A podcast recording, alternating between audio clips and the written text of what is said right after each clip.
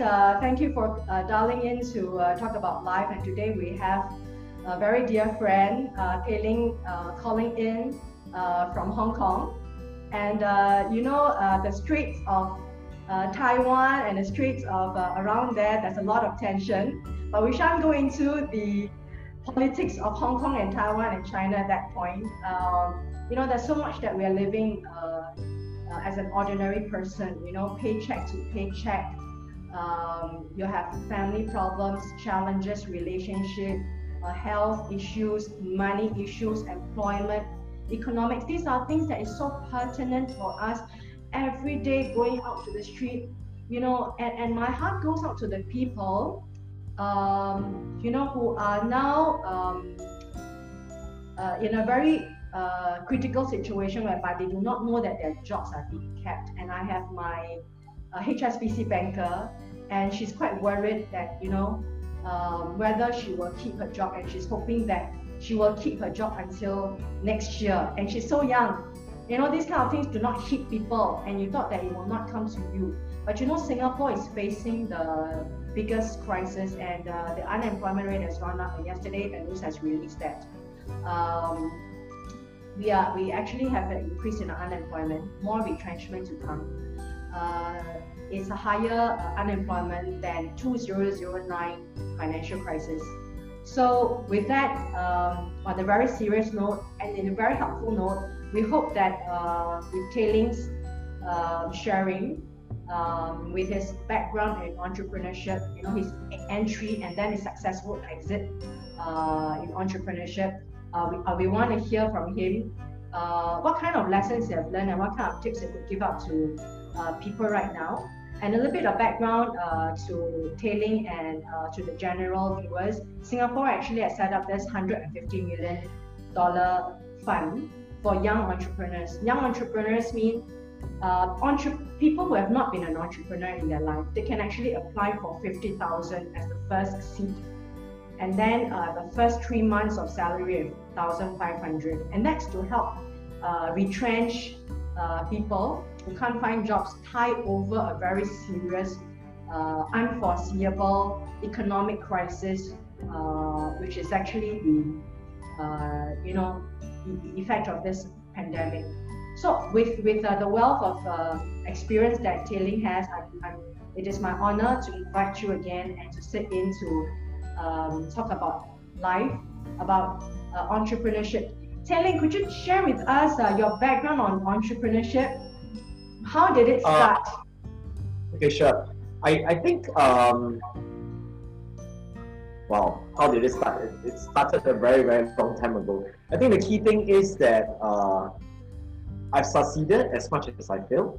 Um, and to be very honest, I think entrepreneurship isn't really suitable for every single person. Um, there are people that's suitable for it, and there are people that's not suitable for it. Um, and I think it's important for you to be able to know for yourself uh, which down deep inside are you really suitable for it. Um, so maybe just to share, you know, I I was an entrepreneur when I was very young. Um, I started being an entrepreneur when I was 27. And that was a case where I already had two failed businesses before that. So I only two. I had two failed at which age? At which age did you start being an, uh, an entrepreneur? Uh, so if you, if you go into the longer details of it, uh, I first tried to be a businessman when I was 24. Wow. Um, and actually, I think the idea of it was very good. Um, so at that point of time, the property market in Singapore was just about to boom, right? And I realized that when the property market was booming, when searching for property, it's very frustrating because you can only buy a newspaper and then you can look through the listings and then after you can see, oh, there's this particular listing that's available. I can call the agent up and then arrange for viewing, right? Which yeah. I felt was highly inefficient. Yeah. So at that point of time, I came up with a, a thought and an idea that what if we are able to ship all of this online mm. and online people actually have the opportunity to photos of the property, mm. right? The property price. It allows you to search and filter according to what you like. It allows you to bookmark and then it allows you to go on a virtual tour of sort. Now, does that remind you of Property Guru now? Right? So what I actually did then was I thought about it and I felt that the missing link was that because this was just an idea and I've never been a property agent and I've got and, and at that age I've never bought property before. So to me it's okay, how do I know and test whether it can work? Uh, because it's just an idea. Coming up with ideas is cheap and easy, right? And then I spoke to a few friends. I managed to get people who's able to develop technology, right? So I told them, I said that if you're able to develop technology, I'm happy to have you as a founder. But at the end of everything, what was really missing was really just the experience of a property agent, which I couldn't find. So I thought, okay, should I go and be a property agent for two years before, while I'm doing a property agent for two years, then I can develop this application. Mm. And I couldn't bring myself to be an agent because I didn't like it. Mm. So with that, that was how my first business failed. It, failed before it even started, right? Nothing happened. Uh, my second business was actually a business that was very interesting. It's a dental dental appointment making platform, right? Wow. That happened when I was 26. Like, uh, you are so you you are so a man ahead of the time. Uh, I, I think I think what and I'm going to do this a little bit later. So at 26, when I when I tried to do it, um, I think what first struck me was that there's a lot of people that, are, as part of their employment, actually have dental benefits, right? Uh, and as part of the dental benefits, actually nobody really bothered to go and yeah. see the dentist, right? And I wondered why. I was very curious. I wondered why. And I was very lucky. I had a friend whose family member was a dentist. So I said, Can I speak to the dentist? Yep. So I spoke to the dentist, and then I realized the reason was a very simple reason. The, the reason was that the dentist actually had all the records of their patients on paper.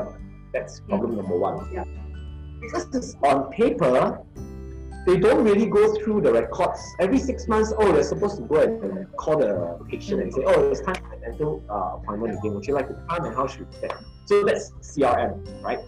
So they don't do that. And in the end, because nobody's reminded and nobody does it, nobody goes for dentist, dental appointment. So I thought if all of this can be uh, put on an electrical, electronic platform, right? And the whole entire thing becomes automated. It becomes a case where everyone who goes to so my target audience were dentists. The dentists sign up for this, it becomes a CRM package that they subscribe to and purchase and use. And then automatically the patients will keep coming back because after a few times the patients you don't have to do anything, it's an automated system that sends SMS and WhatsApp messages and such. Uh, again, we started, uh, I started that, uh, it lasted about three months, right? In that three months, the first beta version of it was out, and then an investor came. And the investor came and said, "Oh, I think that was a brilliant idea. Uh, let me buy." company. Condition is that you need to work for it for three years. I was like, okay, that sounds interesting. Uh, how much are you willing to buy? Yeah. And the amount that was given to me was fifty thousand Sing dollars. Fifty thousand Sing dollars, and and that was when you were twenty six years old. That was when I was twenty six. So that was and the first successful buyout. it was unsuccessful. Unsuccessful. Right? Okay. It was unsuccessful because at 15k, I felt that come on, my current salary then I was really earning this not even one year's of salary. Yeah. Just a couple true. True. It's really too little for me to sell this. So I refused to sell. Yeah. So I said no, sell it. And when I was working on it, uh, along the way we hit glitches and hiccups and such. And then the partners that were working on it gave up. So the, the second business failed again. Yeah. yeah. So I think lucky because the first and second business that happened yeah. was yeah. uh, zero cents, zero capital invested. It was just 10 hours spent. Yeah. Yeah. So when all of that happened, um, then that got me to thinking, uh, what should I do for my third business? So it took me about a year uh, before I decided that actually I, I like marketing a lot. Why don't I set set up an advertising agency? Mm. And that was all. That was how it started. Right. My third uh, company, I hit it lucky. I got it lucky. Um, it was my most successful business. So I had a business plan of how I wanted to grow the business. Um, And the plan was actually very simple. It first started from an idea. From the idea, then it developed into a plan, and then uh, it was I was moving towards achieving it. The key thing that I realized now, after I've gone through that, then, is that the key issue is not starting a business is really easy, right? In my first year of me starting my third business, which is called Trip Advertising, right? When I started that, um, I actually went for a talk by Prudential. And at that point of time, when I went for a talk by Prudential, Prudential was talking about wealth management and uh, how do you actually talk about ensuring that your business runs well and so on and so forth. And while they were doing that, they shared stats that was given by ACRA right? ACRA. And yes, and ACRA shared that out of every four businesses that starts, only one succeeds.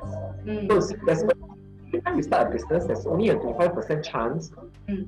that the company will last past the first year. Mm. And I was looking at myself and I was like, okay, I started three. And one happened to make it, the other two failed. Okay, yeah, the stats seems pretty aligned. Uh, and then they said, uh, So positive. Yes, and one out of five will survive past year three. Past year three. One out of ten Yeah. will survive past year five. Year five. Four. Yeah. Out of ten. One out of ten. And one out of hundred will survive year ten. Year ten. So I, I think I, I'm pretty lucky. I survived 14 years and it's still running. 14 even though- So I ran it for 14 years, even though I sold my shares. Right? Um, but I, I think that was where I got my formula right eventually.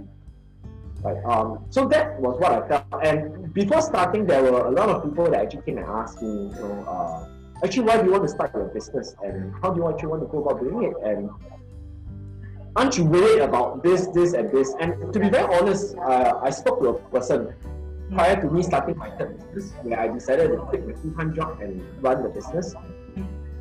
Um, my question to him then that I asked is a friend. He started a one-man show uh, doing videography. So I asked him, "Is it difficult to survive?" And his answer to me was a very simple answer. His answer to me was, "Surviving is never a problem." Yeah. can definitely survive. The question is how can you do well? And he has been doing it for about two years. So with that, without even thinking, I just decided, okay, it's time for me to quit my full-time job and let's go all out, you know, all in, right, and do it. Uh, and I remember at that point of time when I started the business, um, there was no capital. I worked from home, right? Uh, I had nothing but a laptop and I was using pirated software, right? Um, and my very first job that came was a hundred and fifty dollars job. I treated that job like it's worth a million dollars. And from that point on, then that was how I actually started and grow. And then from from one project it became ten projects. From ten projects it became the value of the projects became bigger. Then I started to be able to hire staff. And actually, what was interesting, like what you mentioned earlier, in- in 2008, Mm. when there was economical crisis, uh, actually that was when I had a, had my biggest expansion Mm. then. Right, uh, because as a small company, and you realize right now why a lot of companies are suffering. Right, if you look at the global pandemic situation currently, a lot of companies are suffering because they're too big, cumbersome. So when they are big, this size, as a yacht you want to navigate, it's a very slow movement Mm. right? But if you're small and nimble, small team, five people, right? At this, and you want to navigate, sure, let's move. And you can really pivot, right? We talk about pivot. Yeah. It's a, it's a catchphrase now, right? You can really pivot really fast. And at that point of time, because I was that small and nimble, and when what I realized in that first situation in 2008 is that when the market is not doing well, what people do in terms of marketing spend is that they first cut the big agencies. They need to cut budget. Cutting budget, they still need to do work. Yeah. So when they cut budget, companies are not willing to reduce their profit margin because they have very high overheads. Yeah. But small companies like me, I can even charge higher by scaling up. Mm. happens, that means that I'm gaining a lot of market share. So in 2008, actually, I had four staff then, Mm. Uh, in 2008, I became eight people. In 2009, I became 16 people. Every year, I doubled my headcount. And my revenue doubled, my GP more than doubled. So, right, so all of that actually helped in all of it. And I think what is key really that now, currently where I am, I realize my biggest failure then was that at the point that I start, I never thought about how I will end. So I never had an exit strategy. So for anyone who actually wants to start uh, entrepreneurship, I think my biggest advice is always think about it. exit. Right? It's very, it's extremely easy to have an idea, right? From the idea then to develop into an action plan, then that's where it becomes a little bit difficult already. Yeah. But if you have an idea and develop an action plan and it's able to earn some money, right? Then the next thing is what's going to happen next. Mm. I decided to leave in the end because I realized I didn't have an exit strategy. Mm. I never thought what will happen. I always thought that the company is going to be my life. And it came to a point where even though the company was successful, I asked myself, am I going to be doing this tomorrow again? Mm. Because I'm at the limit of what I can grow, Mm. right? And unless I talk to investors, which I don't have any because I started too young, but I didn't have contacts and resources and network where I can reach out to investors, Mhm. right? The all the all your series series series A to D funding, I've never gone through it before because I didn't know how. I didn't know the people to get there as well. You did it. Um, you did it a classic way, classical. Yes, I did it. I did it the very hardcore grandfather grandmother method, right? It's through blood and sweat, right? I did it in that particular manner, and you grow and through careful financial management and cash cash management. How do you actually go about doing it? So that was actually what I that I felt was a very key learning point that I had in my life. Yeah. I have a, in fact, your your very uh, broad uh, opening uh, gave me so many things to ask you. Sure, go ahead. Run through my mind. Um, going through the grit and the grind. Okay, picking yourself up. Uh, choosing your first founding team and managing your first founding team. People who are willing go through the grit and the grind. How do you do that? What are the tips? Number three, you are saying that entrepreneurship is not for everyone. So, what are the characters the qualities uh, is suitable uh, for entrepreneurship? You know, there must be certain things that bling that hey, this guy is made for it, or this guy, I, I, it's going to be really, really hard. Okay, three things, and then of course the fourth thing you just mentioned, cash management, uh, turnover, uh, and that is the nitty gritty of uh, the business management uh, part of it. You know, the first few is really the entrepreneurship part. And then, of course, after that, we got so many more questions like how do you manage your clients as a small company vis-a-vis the big giants with big, broad brand names, and how do you muscle them out? I think that's very dramatic. And then also, um, uh, like you say, uh, how do you actually uh, uh, grow? Do you want to pump in, you know, more money into the company? Do you want to draw out money, or do you want to expand your money? So these are certain things that, as a boss, as a as an owner, you have to struggle with decision. Where is the balance point of the risk management? A lot of things, even in a very short uh, uh, story, you know, so much things come to my mind, and it has, it must have been uh, uh, drama, and also real entrepreneurs, right? Like like you say, um, they have to walk through that fire. Um, it's not something that a teacher can. I mean, you know, entrepreneurship, a teacher can teach in the class with a textbook. You know, a textbook. Okay, entrepreneurship. Number one, bootstrapping. Number two, fundraising. Number three, seven slides to success. You know, but it is really going through the fire to really see like these are the things that is real on the ground. Um, you know, so much things I want to ask from you. So one of the things, one off I want to ask from, from you is that you talked about entrepreneurship is not for everyone.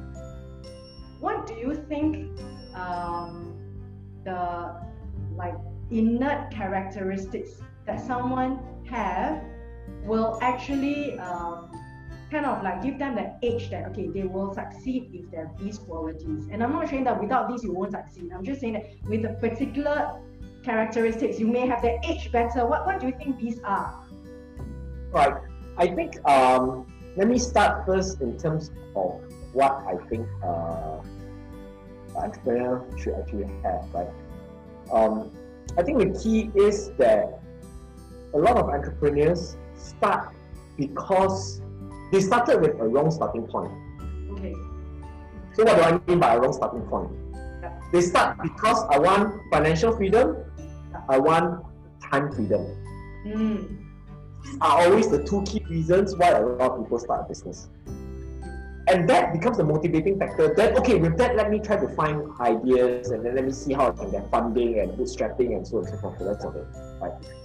Um, to be very honest, uh, entrepreneur, and you can go and ask any entrepreneur. Time freedom? Not really No. right? Not really. Uh, a lot of entrepreneurs I know, um, they are at the back and call on their phone all the time. Uh, an employee call, a client call, technical problems 24 7. 24 7, yes. Yeah. Like time freedom, mm, not really. Financial freedom, oh come on. Like when a company has no money to staff, it comes out of the cap to give to them. Um, is that a, a eventual end state? Um, you might be able to get, perhaps. Uh, actually, in one of the talks that I had recently with uh, ad agency boss, so the ad agency boss was asking me, right, uh, in terms of my retirement plans, and he was saying that, know, don't you think it's easier for you to retire with a bigger sum of money when you are an entrepreneur? I said no. I started thinking that I will retire easier, faster, with more money as an entrepreneur. It was only when I saw my uncle. Then I realized, no, you can actually retire faster, better, stronger if you're employed. As an employee, you need to be able to climb really fast. So if you're talking about a, a same person who is equally uh, strong, right? A very typical, powerful type A person. If you're asking me, should the person be an employee or employer? I'll tell you the person should be an employee. Employee, right? Unless you're like a Mark Zuckerberg, right?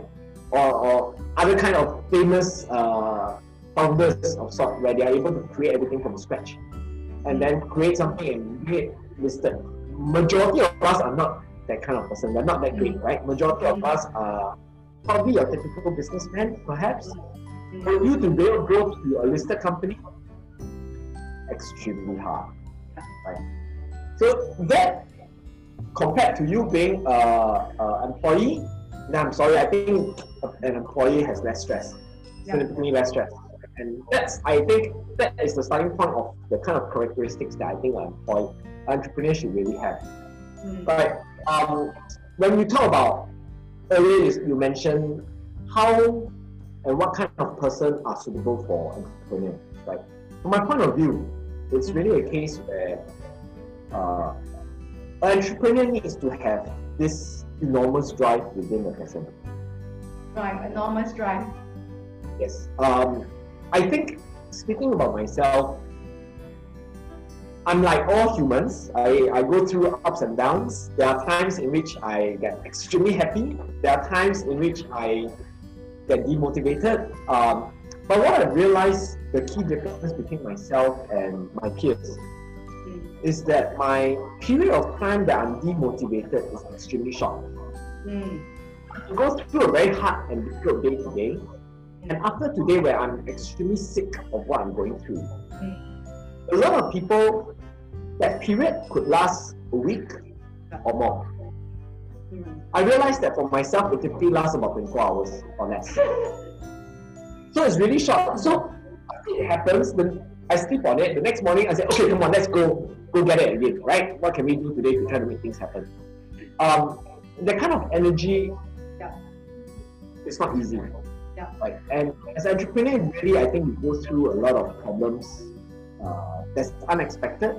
Uh, if you like things to be very systematic, right, uh, to be extremely predictable, then again, entrepreneurship isn't really suitable for you Mm. because there are times when I face right where I need internet, and Singtel just calls me and say, "I'm sorry, we made an appointment, but my guy is not coming today." Sorry, you just can't upload your spouse on the internet. These are silly things that happens that you face. and how do you actually go about solving it? Right? Uh, you need to have ink cartridges to print out something because you have an important tender document to submit. There's no ink cartridges, right? And you forgot to print it up.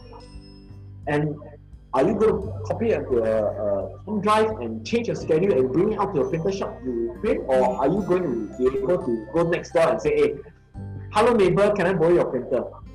Right. These are the kind of things that I think as a very small startup, you need to be prepared for. But not prepared for all these and you can't bring yourself to do it. I, I would strongly suggest never try. Right?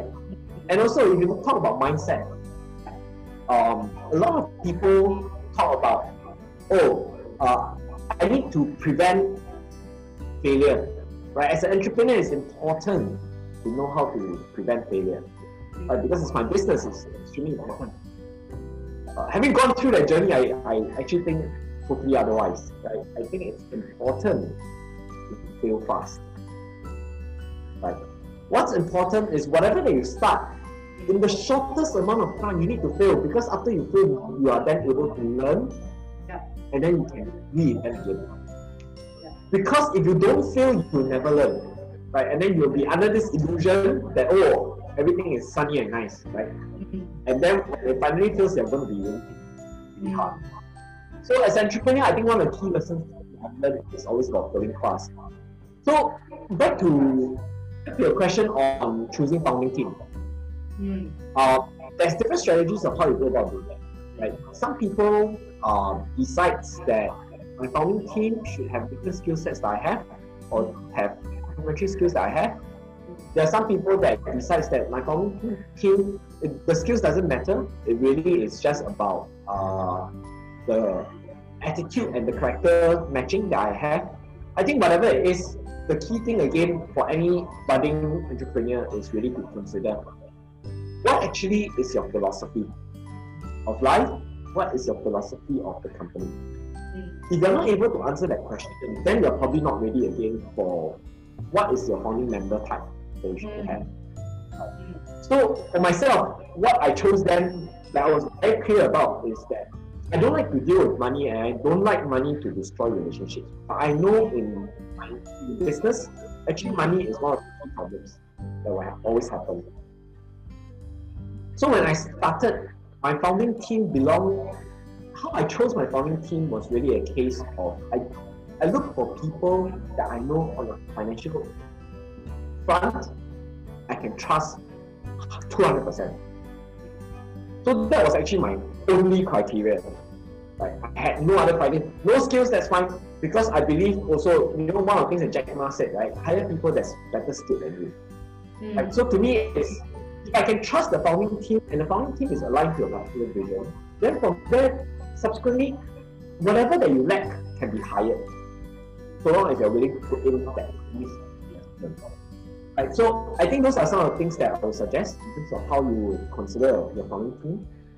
Um, cash management and um, cash flow. I think in business, cash is king, right?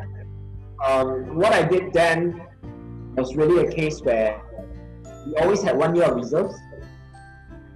So we looked at how, like for example, in 2010, whatever they earn in 2010 doesn't touch you don't touch it because it's kept as reserves for 2011. Uh, then when it goes to 2012, whatever they earn in 2011 becomes your capital uh, reserves, and then 2010 becomes a bonus payout that you're then able to touch. So every year we always keep about one month, uh, one year of, of reserves, and that one year of reserves should at least last us about six months uh, in terms of overheads and such. So those are just, I think these theories are theories that's very easy to catch and read when you find out and such. This information is really very good. Um, last but not least, I think really it's a case of how you can really try to pick yourself up. Uh, and I'd like to share this story. I think it's quite interesting. I, I shared earlier on my three businesses, right? The third business, when I started, um, the idea was a very nice idea. Uh, I wanted, that was when I realized that, oh, there's uh, a lot of companies that have to do annual reports because they are public listed. The annual reports that they have to do, uh, because internet is actually just starting. What if they are able to do an e annual report? Right? So you realize that at the time I was already constantly thinking about technology. Right. So if I can bring the storytelling into an e-annual report, then the experience can become more immersive. And when it's more immersive, people may be able to pay for it, and I could reduce cost because now I don't have to print. So while the quality can improve, my my GP will improve, but at the same time, I'm helping the business to save money. So that was my thinking yeah. when. So that's why this is one of the questions. And I can see that your, you know, your three businesses are actually quite diverse. Yeah, But one, but exactly. one thing, yeah, but one thing that, that comes out is that you are able to see through that crowd. You're able to see through that very um, diverse, uh, random uh, market out there, which is in such a mess, and then you're able to sieve out certain problem that you can actually help to solve, and that's a very niche solution you're providing, looking at the first, second, and the third uh, business that you started, right? Um, is there any way that someone can train themselves in looking at um, a differentiated service or differentiated product from the marketplace? Sure, I'll, I'll share a little bit about that. I'll share, I'll share a bit of that later. Um, so back to what I was talking about in terms of my third business, right? Mm. Um, on the first day that I registered the business, Hmm. I discovered that you cannot, there's no such thing as an online annual report because the government ruling is that annual report must be hard copy and must be printed. So immediately my very first business crashed in the same day. On the same day, after thinking for so long. Yes. So I was like, and that day really, I, I still remember. Um, I heard from, I heard about it. I verified it, and I was very down. And then I went to NTU because I graduated from NTU. I went to NTU, one of the halls, and I sat there and I watched people play football the yeah. whole entire day. And I started daydreaming and thinking, what can I do this? Yeah. A lot of people, again, if we go back to entrepreneurship, uh, correct, Mm. a lot of people were, oh, okay, that's fine, then let's give up and let's move on. I think you need to have that never die spirit. You want to keep trying because problems will always happen. How it's about how you actually solve the problems. Yeah. So back to what you said earlier uh, in terms of problems. Um, I think one of the key characteristics that I've seen in a lot of resumes because I interview a lot of people, uh, all of them will indicate that oh, I'm a problem solver, right? As one of my characteristics uh, I think if you, move, if you look at employment from now and beyond, Yeah. problem solver is now a given. I'm sorry, everyone needs to be a problem solver. If you're not a problem solver, you're going to be a problem. Is that can you be a problem spotter? Problem So I- Again, Problem spotter. supporter. Yes, spotter. S P O T T E Or spot the spot the problem. Okay. Yes, problem spotter. So I realized that in my very first job, Yeah. I was actually very blessed. Uh, and I'm going to talk about where I am now in Hong Kong as well as where I was in Singapore. Like Singaporeans and Hong Kongers are actually extremely big complainers about every, everything. Complainers. Like, the queue is too long, Yeah. it's too small, the aircon is too hot, the why is the government doing this? The government not doing that? We complain about every single thing. Yeah. In my very first job, um, what I thought was very interesting is there was a scheme that people created, of the management created, which is called the staff suggestion scheme. Staff suggestion scheme. Yes. So what it did was that um, they make use of the fact that people like to complain, but Mm. they don't want you to stop at complaining. They want you to, after you complain, you see the problem, now you indicate what's the solution. Mm. So perhaps because I was an engineer, right? Spotting problems was very easy for me. I, I'm a very big complainer. The light is not bright enough. Why is the working hours this hour? Why do we have to tap in? Why do we not tap in? Why is the light not on when there's nobody there? When all of this happens, then you start thinking, okay, if I don't want the light to be switched on, if I'm to imagine how can I get the light to switch off, or what if I can implement a motion sensor? Right? motion sensor, what, what if it can be voice command? Mm. So these are things that you start reading, finding, yeah. getting the knowledge, and you start implementing. Look at it. Oh, if I'm going to implement a solution that's uh, to implement, then it becomes a case where the management will not implement. So what was interesting as an incentive that they did then? For every suggestion that you make, you earn Singapore two dollars, very little, right? It's just a token sum, two dollars. Uh, for every suggestion that was implemented, so if you suggest you get two dollars, if it's implemented, I can't remember how much you get. You get like maybe another ten dollars. Yeah. Thereabout. Um, that actually inculcated in me a, a culture of spotting and finding a solution that can function. And I'm actually quite proud about it because uh, in the in my very first job, I was actually the top staff suggestion scheme writer. Uh, I suggested about 300 to 400 suggestions a year, right? And one year I actually earned. You look at two dollars and ten dollars is very little money, right? Yeah. One year, about two to three thousand dollars. Wow! And that was when you were really young, right? When I was 25. 25, right? 25. So, yeah, so I, I think that really got you to that got you to start thinking, and that started me into a, a current issue. I mean, like right now, there are problems that appear okay, I recognize first the problem, and what's the problem from problem? I start thinking about how do I solve it. Let me give you a current example that I have, right? Uh, I have a team of seven at this moment. In that team of seven, I have one person who is a creative designer. Mm. Uh, she just tendered, and her last day is uh, next Wednesday, mm. right? And because of where the office is situated right now, uh, it's at a very rural area in Hong Kong. So a lot of people don't like to come here because it's very inconvenient. It takes very long time to travel here. So if, if you put it in Singapore context, it's like at your class, right? Nobody likes to go to class to work. Everybody likes to go to Shenton to work. Um, and when that happened, I think the key then is how do we actually go about solving it? Because we now have a gap because we need to hire a designer. Mm-hmm. But the problem is really a case where there's no designers that want to come. How do we actually solve this? Right? So when I look at the situation, then I started thinking, okay, what COVID has taught me is that a lot of us are actually now using video conferencing tools, like Microsoft Teams, Zooms, or whatsoever. And if that's the case, that means that I can actually communicate to, person, to the person uh, online easily.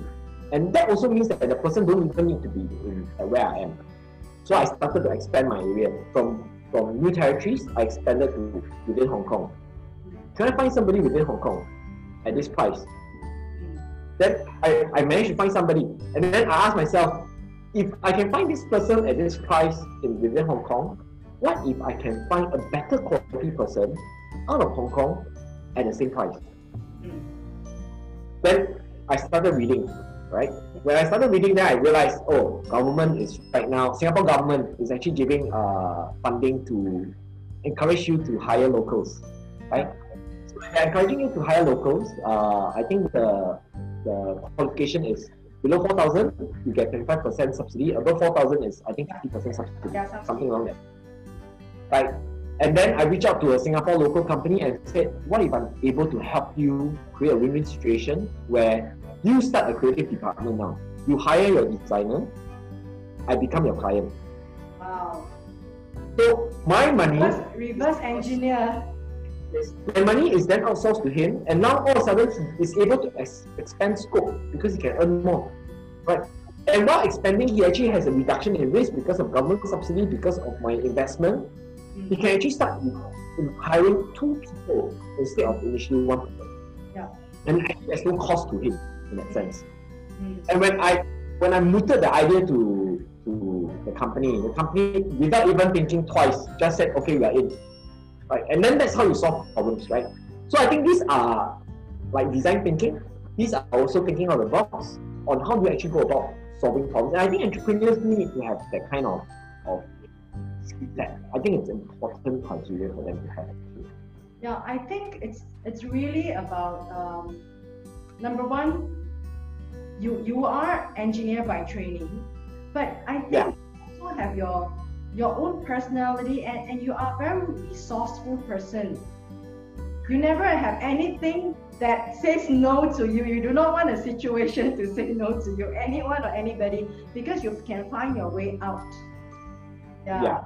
That is one of the very important um, characteristic or criteria for an entrepreneur, right? I mean, people who really want to, um, you know, not only like find opportunities, but when the opportunities are shut in your face, how do you navigate your way? Isn't it? Uh, again, uh, yes and no. Yes and no. I think there are entrepreneurs that's meant at different stage. Different stage. I belong to the kind of entrepreneur that I'm very good at breaking down walls. Yeah. Right. So at the very start stage where everything is bootstrapped and such, I'm a very strong person there. There are also other people that's very good at the growth stage. Right? Everything is stable from the from stable, how do I expand? Yeah. So very few people are both. Right? I, I belong more to the give me a wall, I'll, I'll find my way to get around the wall. Right? Not everyone is that way. So I, I think the key is um, that I shared again with some people that I think uh, as your founding team, right, it's important to recognize and respect each other. Right? You have your strength, and your strength is what I respect. Similarly, I have my strength, and my strength is what I wish for you to respect. So be very clear about that and respect each other, and of course, I think that's the basis of how you can actually go. So this uh, ends our first part of our entrepreneurship. Thank you so much, um, Tailing. Um, okay, just a minute.